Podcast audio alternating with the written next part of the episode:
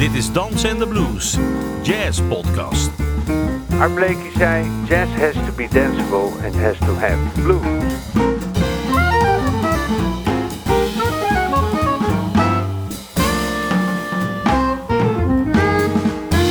Je luistert naar een aflevering van Dansen en de Blues. Een podcast over jazz met kleurrijke gasten, indringende gesprekken, sterke verhalen en vooral swingende muziek. Mijn naam is Ben van der Dungen en vandaag spreek ik met een innemende muzikus en een groot ondernemer. Iemand met een ongelofelijke dosis humor. Een Noord-Hollandse van origine die niet het kaas van het brood laat eten. De violiste Tanja Schaap. Hallo Tan. Hallo. Ja, Tan, we gaan eerst een stukje luisteren naar jou op viool en eh, van je band, eh, Tango Extremo.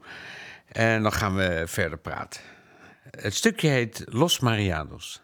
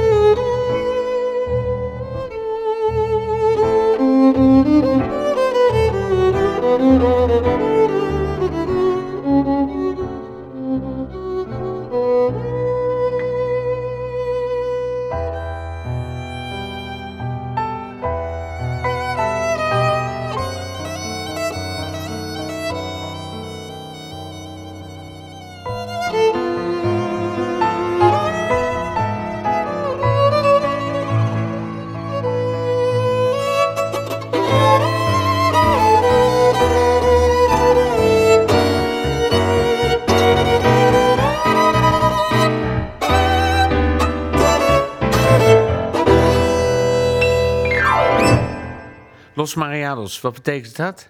Uh, Los Marianos, dat is eigenlijk, um, uh, je zou kunnen zeggen, de, de zuiplappen. Maar, maar als je Mariado bent in het Spaans, dan ben je niet echt helemaal stom dronken, maar je bent gewoon behoorlijk aangeschoten. En dan loop je een beetje over die straat te zwalken. Te zwalken, dat is het meer, ja. ja. Dus het heeft ook altijd een soort van uh, goede feel. Het is niet dat het een soort, zoals in Ierland, mensen helemaal van de straat geplukt worden, die helemaal niet meer weten waar ze zijn. Dat is niet meer Mariado, maar het is gewoon... Gezellig. Dat gezellig, ja, over straat uh, zwalken. Ja, prachtig stuk. Je bent, als violiste ben je eigenlijk begonnen met, uh, met klassieke muziek, toch? In Amsterdam. Ja. En uh, op een gegeven moment dan kom je, als ik dan nu kijk, zit je carrière met een ongelooflijke staat van dienst, tango-orkesten, de hele wereld gespeeld. Van waar die ommeswitch? Nou, ik studeerde op de vooropleiding in Amsterdam. En, um, want ik deed er nog HAVO bij. En uh, toen ik naar de opleiding ging, toen ging ik me ook meer focussen op ja, welk conservatorium past nou het best bij mij. En, uh, en toen kwam ik er heel snel achter dat Rotterdam, nou ja, zeker in die tijd, heel erg divers was. Dus er was een hele grote en ja, florerende wereldmuziekafdeling. En dat sprak me eigenlijk heel erg aan, want ja, dat klassieke dat, dat vond ik altijd wel leuk, maar het heeft me nooit echt heel erg gegrepen. En jij bent En- niet een echte orkesttype, zeg maar. Nee. Nee, dat nou, helemaal achterin misschien nog wel, maar... maar eh, nee, op zich eh, heb ik het altijd leuker gevonden om een beetje zelf mijn weg te vinden. En ehm, nou ja, goed, dus toen was die, die, die toen heb ik voorgespeeld in Rotterdam, dat ging allemaal goed. En toen ben ik dus eigenlijk op die wereldmuziekafdeling terechtgekomen, eh, om precies te zijn, de tango eh, groep die daar dan eh, zat. En ja, daar voelde ik me gelijk als een vis in het water. En ja, en zodoende ben ik, heb ik het eigenlijk nooit meer losgelaten. Is het altijd een deel van me gebleven, maar ben ik wel veel meer wegen ook vanuit die tango ingeslagen. Zo, zo zou ik het eigenlijk willen zeggen. En ik weet, ik ben een keer met je in Argentinië geweest. En ik weet dat je eh, daar hebt gestudeerd in, Ja. in Buenos Aires. Bij een hele legendarische violist. Ja, ik had eigenlijk eh, de stoute schoenen aangetrokken en ik heb eh, hem gebeld. Want we hadden namelijk ook op het Codarts Spaans. Dus dat is helemaal geen slechte zet. Want dan kun je tenminste ook in zo'n land iets vragen. Want daar is Engels helemaal niet zo gewoon als dat voor ons is. En, ehm, en hij zei van, nou, dat prima, kom maar. Ehm, en ik heb zodoende bij hem gestudeerd. Dus de violist van Astor Piazzolla. En eh, onlangs overleden, een paar weken geleden trouwens. Wat was nou zijn naam, zei je? Fernando Suarez Pas. Ah, En ehm, ja, ik weet niet of het nou zijn viool was, want hij had ook een heel kenmerkend instrument, wat bijna niet meer klonk als een viool, voor mijn gevoel. Of ik daar nou echt voor viel, of meer voor zijn frasering. Maar ik denk toch dat het die frasering is die me heel erg, eh, ja, altijd heeft geboeid. Een soort, soort eh zigeunerachtige Ja. aanpak eigenlijk. Ja, hè? zeker. En hij is sowieso ook, eh, als je foto's van hem ziet, of een keer googelt of zo, dan zul je ook zien dat het echt, eh, nou ja, als hij zou zeggen dat hij uit Roemenië kwam, zou je dat eerder geloven dan dat hij uit Argentinië zou komen. En ik heb later ook met hem door Europa getoerd met, een, met een project. En zodoende heb ik hem eigenlijk heel goed leren kennen. En ehm, ja, het eh, was het ook echt wel een schok dat, hij, dat ik een paar weken geleden hoorde dat hij was overleden. Maar goed, hij is geloof ik iets van 95 geworden. Dus zo'n complete verrassing was het natuurlijk ook niet. Maar ja, het wordt dan wel ineens heel erg eh, definitief dat je ook iemand eh, nooit meer gaat zien. En wat vind je van Buenos Aires, als je er rondloopt? Ja, dat is echt een stad als geen ander. Nou, jij bent er natuurlijk zelf ook geweest. En jij vindt het ook eh, Ja, heel, heel, heel gaaf stad. Ja. Ehm, je kunt het eigenlijk ook denk ik niet met eh, andere Zuid-Amerikaanse steden vergelijken. Want stel je voor, je neemt Caracas of Bogota of...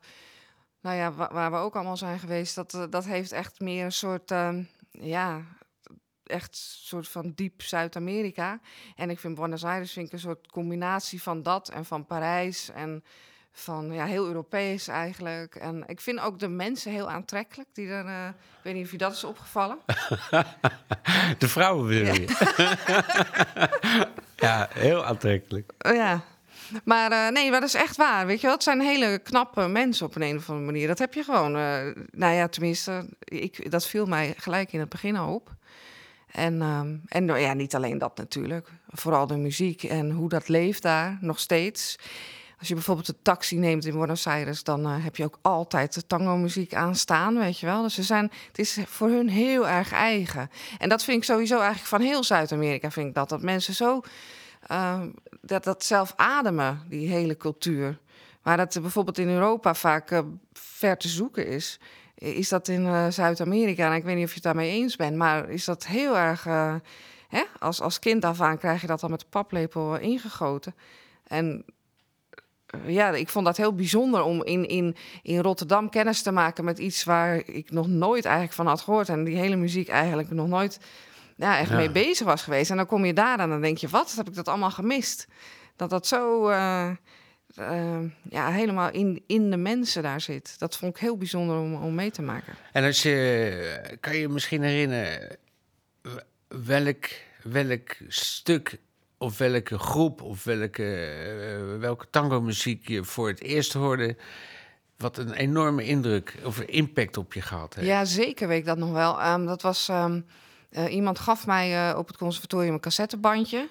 Nou, wij zijn nog uit die tijd, toch? Dat Ja. je cassettebandjes van de tijd dat je nog op de kleuterschool asbakken ging kleien voor je vader en zo. Weet je? die generatie, zeg maar.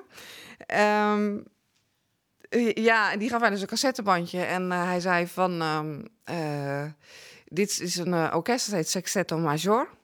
Eh, je spreekt, eh, zegt, ja, in het Argentijn zeg je major, maar je schrijft major. Even voor de mensen thuis die het op willen zoeken.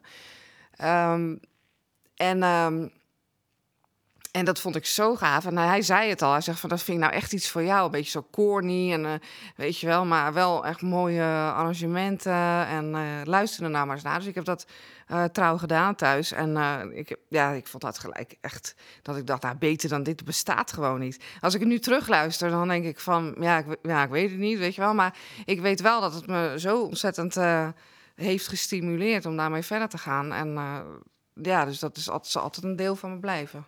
En hoe heet het stuk? Wat ik heb uitgekozen, Ja? want er is natuurlijk legio stukken die ze geschreven hebben, maar even denken, wat zal ik... Orgulo? Oh ja, dat is inderdaad een hele leuke. Orgullo eh, Criolo heet dat. En dat is eigenlijk de trots van, eh, ja, van de Criolen. Oké.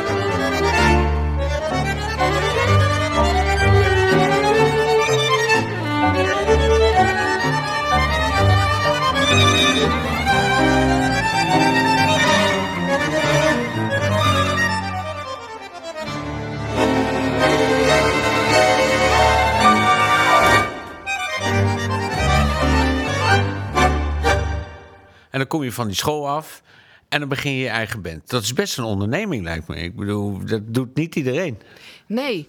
Nee, dat klopt. Ehm, ik weet eigenlijk, eigenlijk niet wat me nou echt eh, bezielde om dat te gaan doen.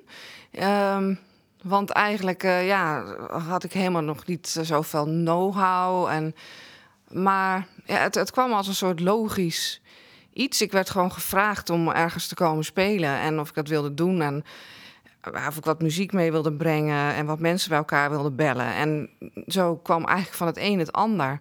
En ik dacht, nou ja, dan kan ik maar net zo goed uh, hiermee verder gaan en dit zo uitbouwen. En dan zie ik wel. En ja, eigenlijk kwam ja, van het een best wel snel het ander en, en werd het gewoon een, eh, een groepje. En um, toen dacht ik, ja, dan moet het natuurlijk ook een naam hebben. En eigenlijk heb jij mij toen uh, ja, de vernieling in geholpen met deze naam. nee, inmiddels weet het alweer anders. Maar, uh, want ik weet niet of je dat zelf nog weet, maar jij zei toen van, nou, ik heb een bandje dat heet uh, Latino Extremo. Was het, heette dat Latino Extremo? Cubano Extremo. Cubano Extremo. Dat was eigenlijk een jam sessie bandje. Oké. Okay. En daar heb ik dat stiekem heb ik dat uh, gewoon overgenomen en gedacht, dan noem ik het gewoon Tango Extremo. Oké. Okay. Uh, ja, dus dan weet je dat bij deze. Maar uh, dat heeft natuurlijk heel goed gewerkt, totdat we natuurlijk allemaal uitstapjes vanuit die tango naar andere dingen gingen maken. Ja, klassieke muziek. Bijvoorbeeld. En ehm, ja, en toen kreeg ik weer de hele tijd mensen over me heen van, ja, is dat nog wel tango? En en toen kon ik me altijd wel uitrennen met, ja, daarom heet het dus ook Extremo, dus dat het alle kanten op gaat. Maar toen heb ik later toch uh, ja, de naam gewijzigd in Musica Extrema. Maar ja, ik denk wel ruim uh, 12, 13 jaar hebben we Tango Extremo geheten. En waar ben je allemaal geweest?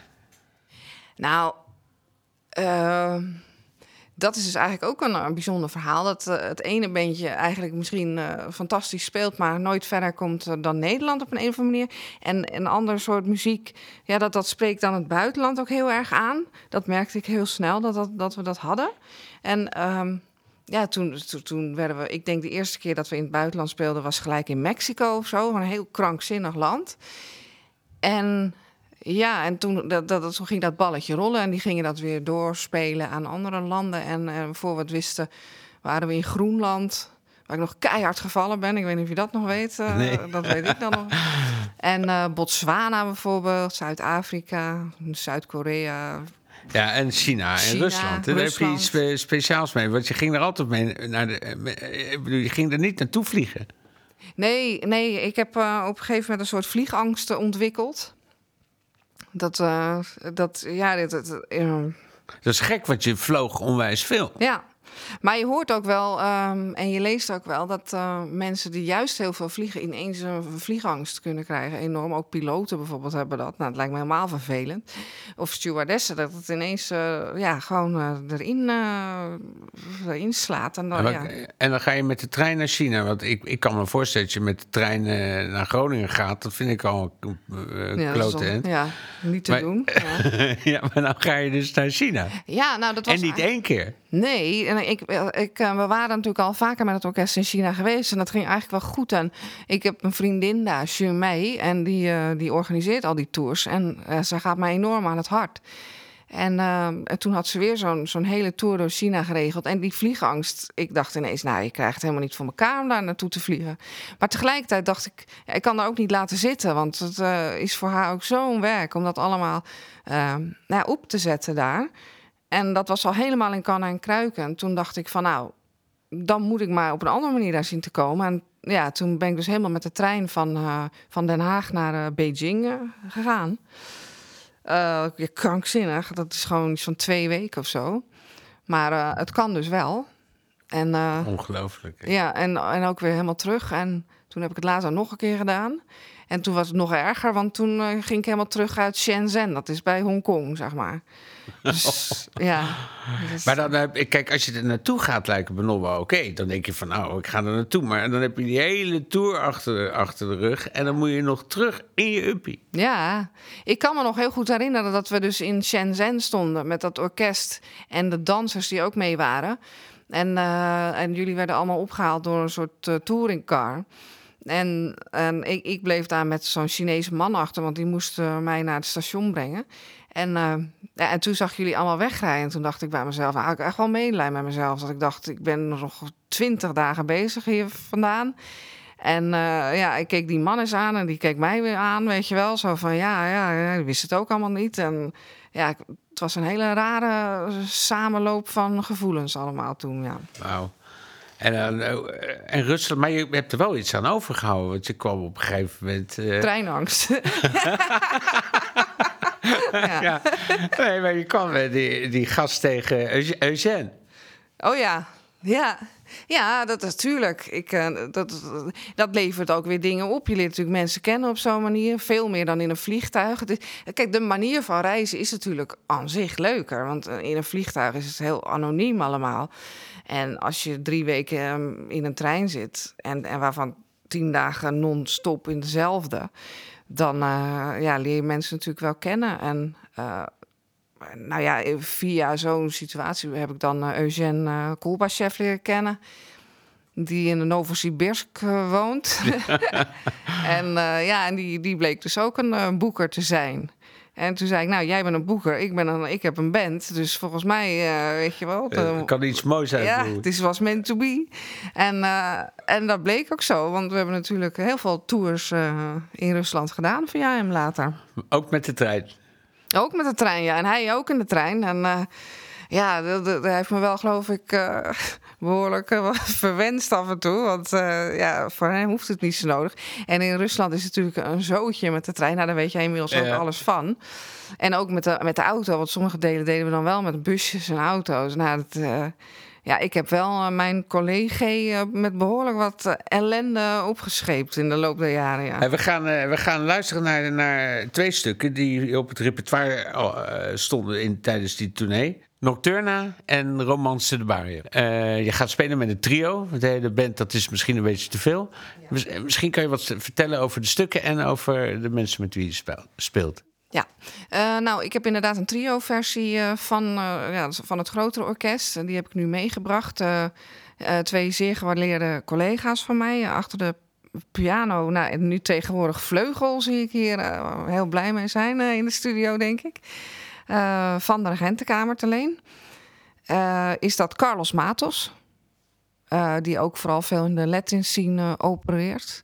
En op de contrabas is dat iemand. Ik dacht, nou ja, als ik dan toch een keer in die podcast hier mag, dan vraag ik gelijk de beste bassist van Europa.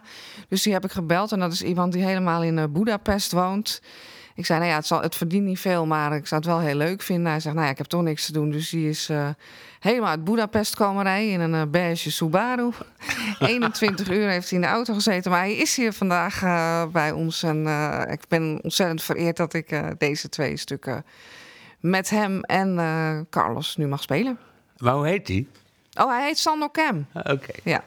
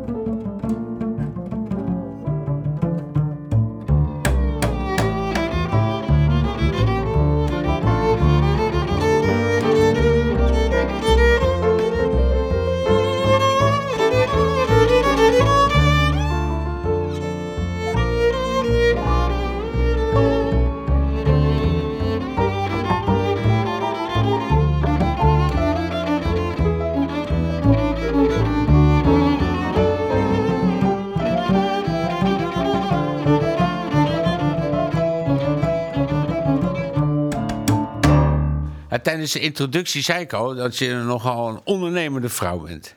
Hè? En eh, ja, dat werk krijgen, dat doe je natuurlijk niet zomaar. Dat is, eh, dat, eh, dat, dat is bijna een gave eigenlijk. Ja.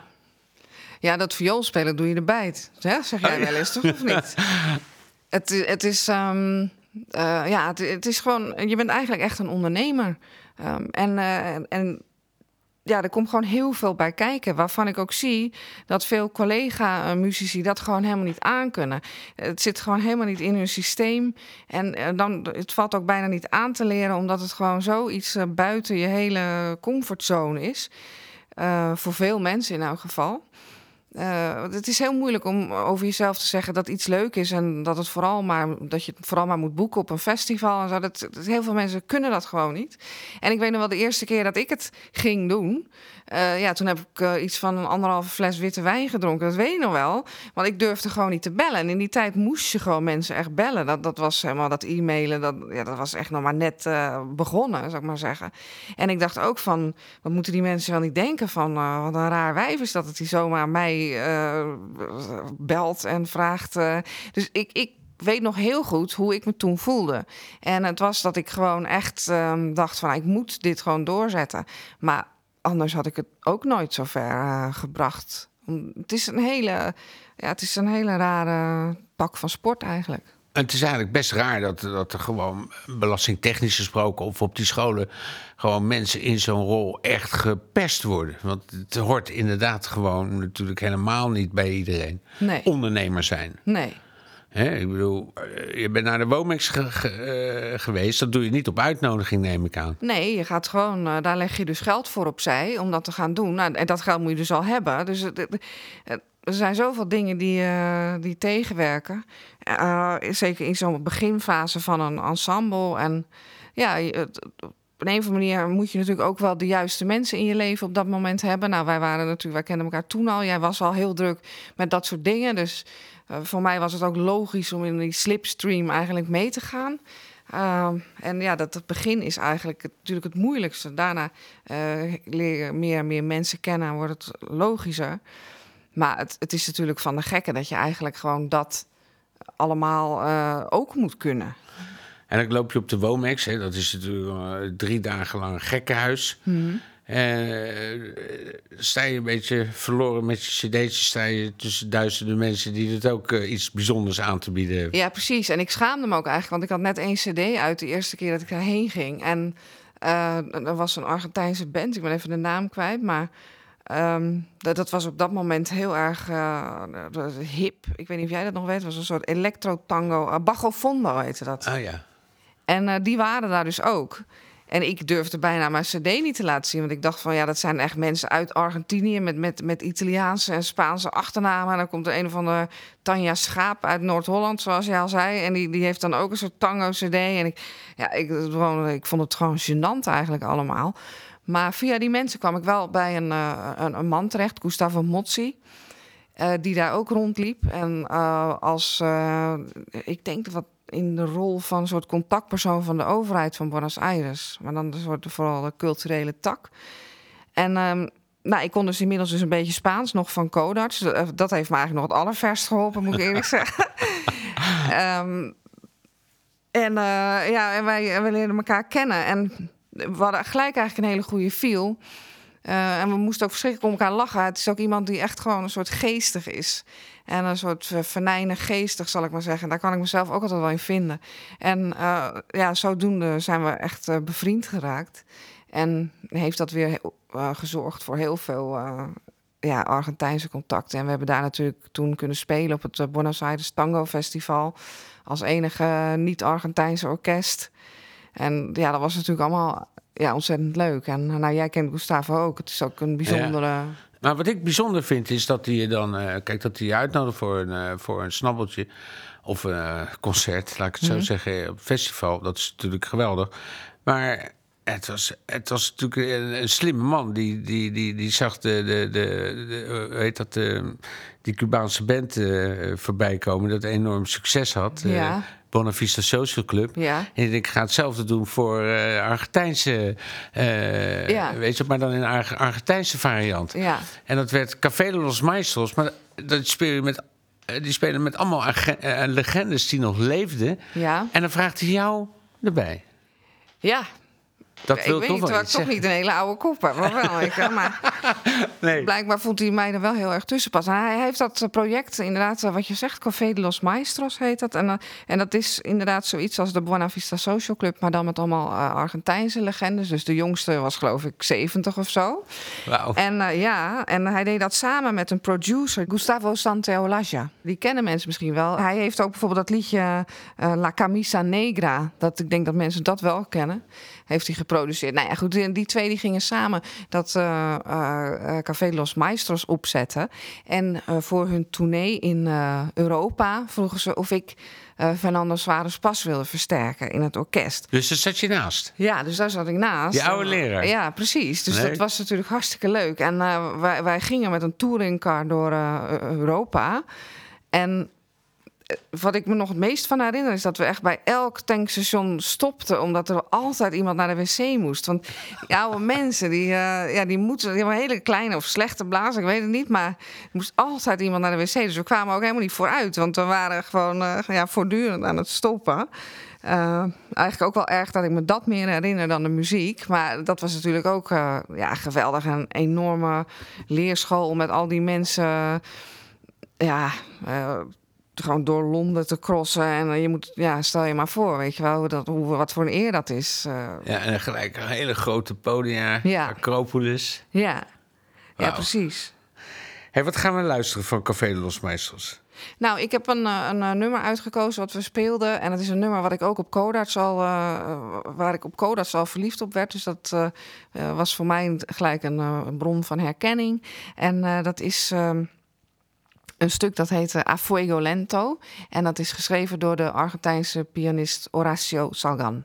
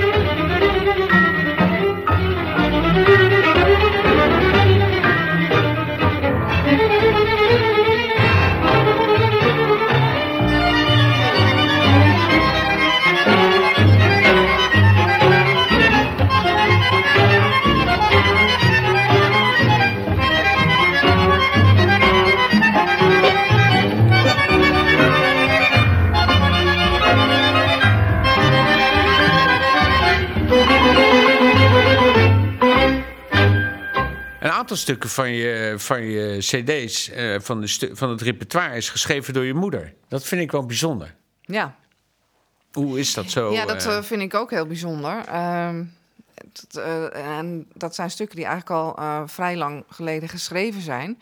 En dat kan ook niet anders, want ze is ook vrij lang geleden al overleden. En toen wij eigenlijk net begonnen te spelen. Eh, mijn moeder was, eh, ja, die deed eigenlijk eh, van alles. Het was natuurlijk een heel, ja, nou ja, natuurlijk, jullie kennen haar allemaal niet, maar het was een, een heel getalenteerd iemand. En ehm, eh, ja, en, en ik vroeg haar van, zou je het leuk vinden om iets voor ons te schrijven? En toen zei ze, ja, tuurlijk. Dus ja, een- paar weken later had ze het al helemaal ja, onder elkaar gezet. En met een Spaans woordenboek erbij, want ze dacht, ja, als het dan toch eh, voor zo'n soort band moet, dan had ze dan eh, ook dat allemaal vertaald uit het eh, Nederlands naar het Spaans. En het zijn eigenlijk allemaal hele leuke nummers. En één nummer is, ja, dat is altijd in het repertoire gebleven. Ik weet eigenlijk ook niet waarom, maar het publiek vindt het ook altijd heel erg mooi nummer. En ja, dan spelen we bijvoorbeeld echt eh, de, prachtigste parels uit de tango-muziek. En dan na afloop eh, is er eigenlijk altijd wel iemand die naar me toe komt en zegt van... Ja, ik vond wel hele mooie nummers, maar dat van je moeder, dat, eh, ja, dat, dat stak toch wel met kop en schouders bovenuit. En ja, dan denk ik altijd, ja, dat zou ze natuurlijk super leuk gevonden hebben. Dus ik hoop altijd dat ze vanuit de hemel mee zit te luisteren en dan hoort wat ze, ja, wat ze eigenlijk een succes heeft gehad. En nog steeds heeft eh, met het nummer. En ja, ik, ik hou het er natuurlijk gewoon eh, zo lang eh, nu al vol met dat nummer in ons repertoire. En ik- nou, jij speelt het vaak zelf ook. Het heet Ja. El Silencio. En het leek me heel leuk om dat nu ook hier op deze podcast te spelen.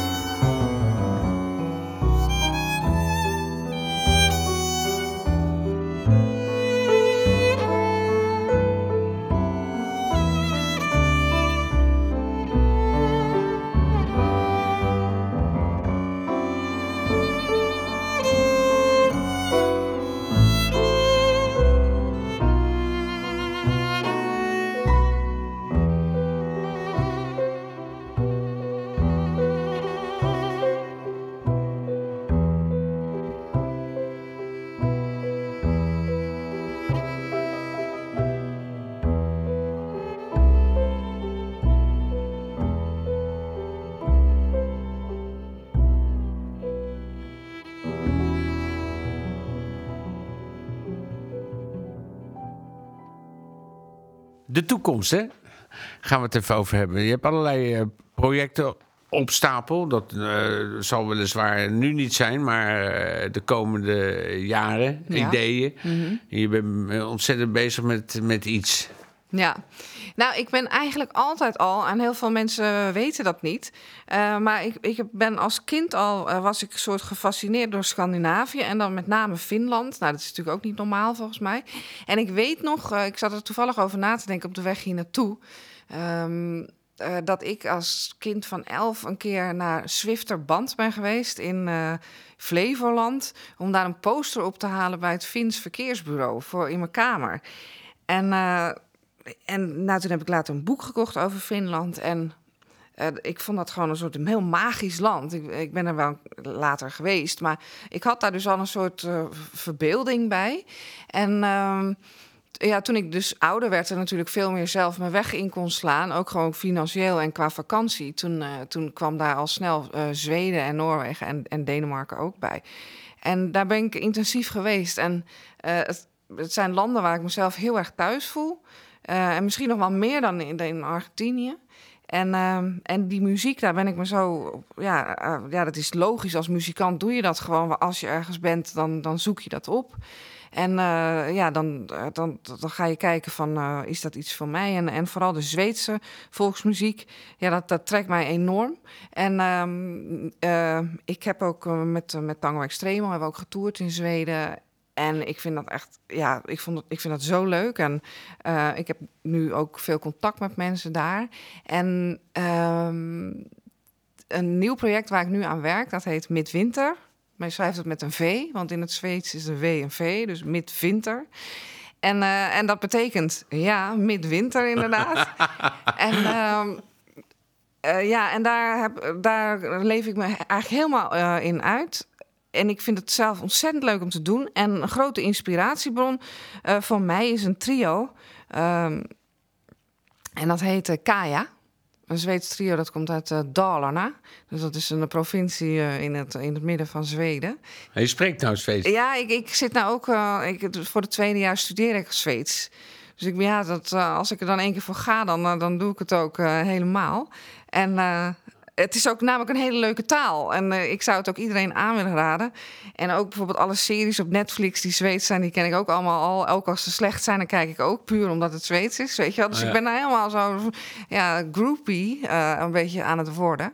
En, ehm, en Kaya, die, eh, die zijn hier als trio ook een paar keer in Nederland geweest. Hebben ze hier gespeeld. En ik heb met hun in Zweden gespeeld. En ik vind de violiste Livet Noord, heet ze. dat is echt een, een hele goede violist waar ik ontzettend veel van kan leren. En ook al veel van heb geleerd. En eh, ik, ik zou het ontzettend leuk vinden om nu een eh, nummer van Kaya te laten horen. Want ik, ze zijn eigenlijk heel onbekend in Nederland en zeer onterecht.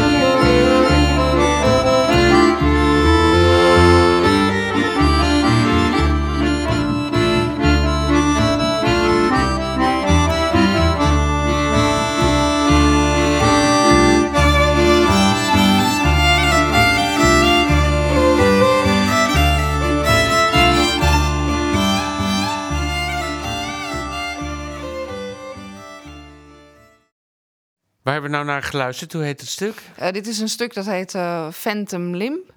En eh, eh, dat betekent, ehm, het is eigenlijk een soort fantoompijn, zou je kunnen zeggen. Dus, eh, ehm, nou ja, een beetje cru en eh naar onderwerp. Maar bijvoorbeeld, je laat je hand amputeren en dan voel je nog wel die, die pijn van die hand. Dus het is er niet meer, maar je voelt het nog wel. Zo moet je het eigenlijk eh, zien. Misschien eigenlijk een verloren liefde is ook een soort eh fantoompijn. Oh, ja, als je ja, erover tuurlijk, ja. nadenkt. Ja. Misschien bedoelt ze dat er wel mee. Ja. Ja, heb je, eh, als je nou zo bezig bent met die andere muziek en eh, met die andere projecten en zo, hoe, hoe zie je dan eh, de toekomst voor je in tangoland, zeg maar? Nou, ehm, ik heb eigenlijk al lang, is, is voor mij dat hele spectrum veel breder geworden. Dus ik, ik, ik denk daar helemaal niet eens meer over na. Dat ik alleen nog in een soort tango-wereld zou spelen. Misschien als ik in Argentinië zou wonen wel, maar eh, de markt hier is daar gewoon te klein voor. Dus je, je moet je gewoon eigenlijk meer specialiseren in andere dingen. Of nou ja, je moet helemaal niks, maar eh, logischerwijs eh, zou je dat wel doen. En ja, dat is bij mij eigenlijk ook zo gegaan. Ik woon sinds een paar jaar in Vlaardingen. Dat, ja, dat had ik zelf ook niet aan zien Ja. komen, maar dat is gewoon gebeurd. En, en op een, een of andere manier ben ik heel erg in het culturele leven in Vlaardingen terechtgekomen. En ik ben natuurlijk ook wat ouder geworden. En ja, ik, eh, ik hoef niet meer zo nodig heel erg gek te doen om eh, een goed gevoel te krijgen, zou ik maar zeggen. Dus Eh, we gaan in ieder geval nog een stukje ga je spelen. ja, En dat is een, eh, een stuk wat ik, eh, wat ik ken als eh, Taquito, Militar, hè? Ja. zeg je dat? Wat betekent dat? Ja, Taquito Militar, eh, je kan het eigenlijk niet zo goed uit het Spaans naar het Nederlands vertalen, omdat wij daar aan zich niet een woord voor hebben. Maar als ik het zou omschrijven, dan is het eigenlijk eh, het geluid eh, wat eh, militaire laarzen maken als ze over straat marcheren. Ehm, en dat- geluid, we kennen het allemaal wel, ook uit oorlogsfilms bijvoorbeeld. Als er ineens zo'n zo'n legertje voorbij komt, wat iedereen helemaal zit te sidderen thuis, weet je wel, van oh, daar komen ze aan. Dat wordt dan ook harder en zachter, weet je wel. Eh, dat is eigenlijk wat ze in het Spaans noemen de taquito militar. En eh, als mensen thuis goed luisteren, dan horen ze ook eh, die eh, soldaten voorbij marcheren in het nummer.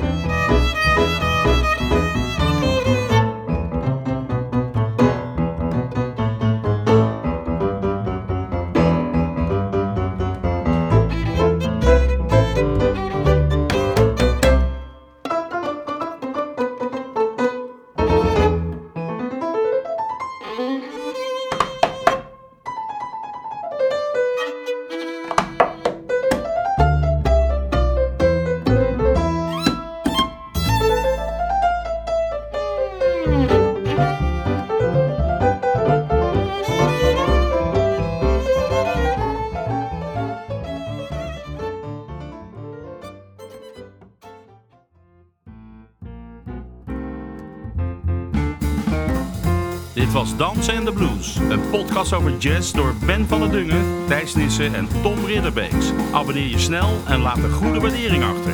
Wil je meer weten? Kijk dan op dansenendeblues.nl en volg ons op Instagram en Facebook. Dankjewel voor het luisteren en tot de volgende keer.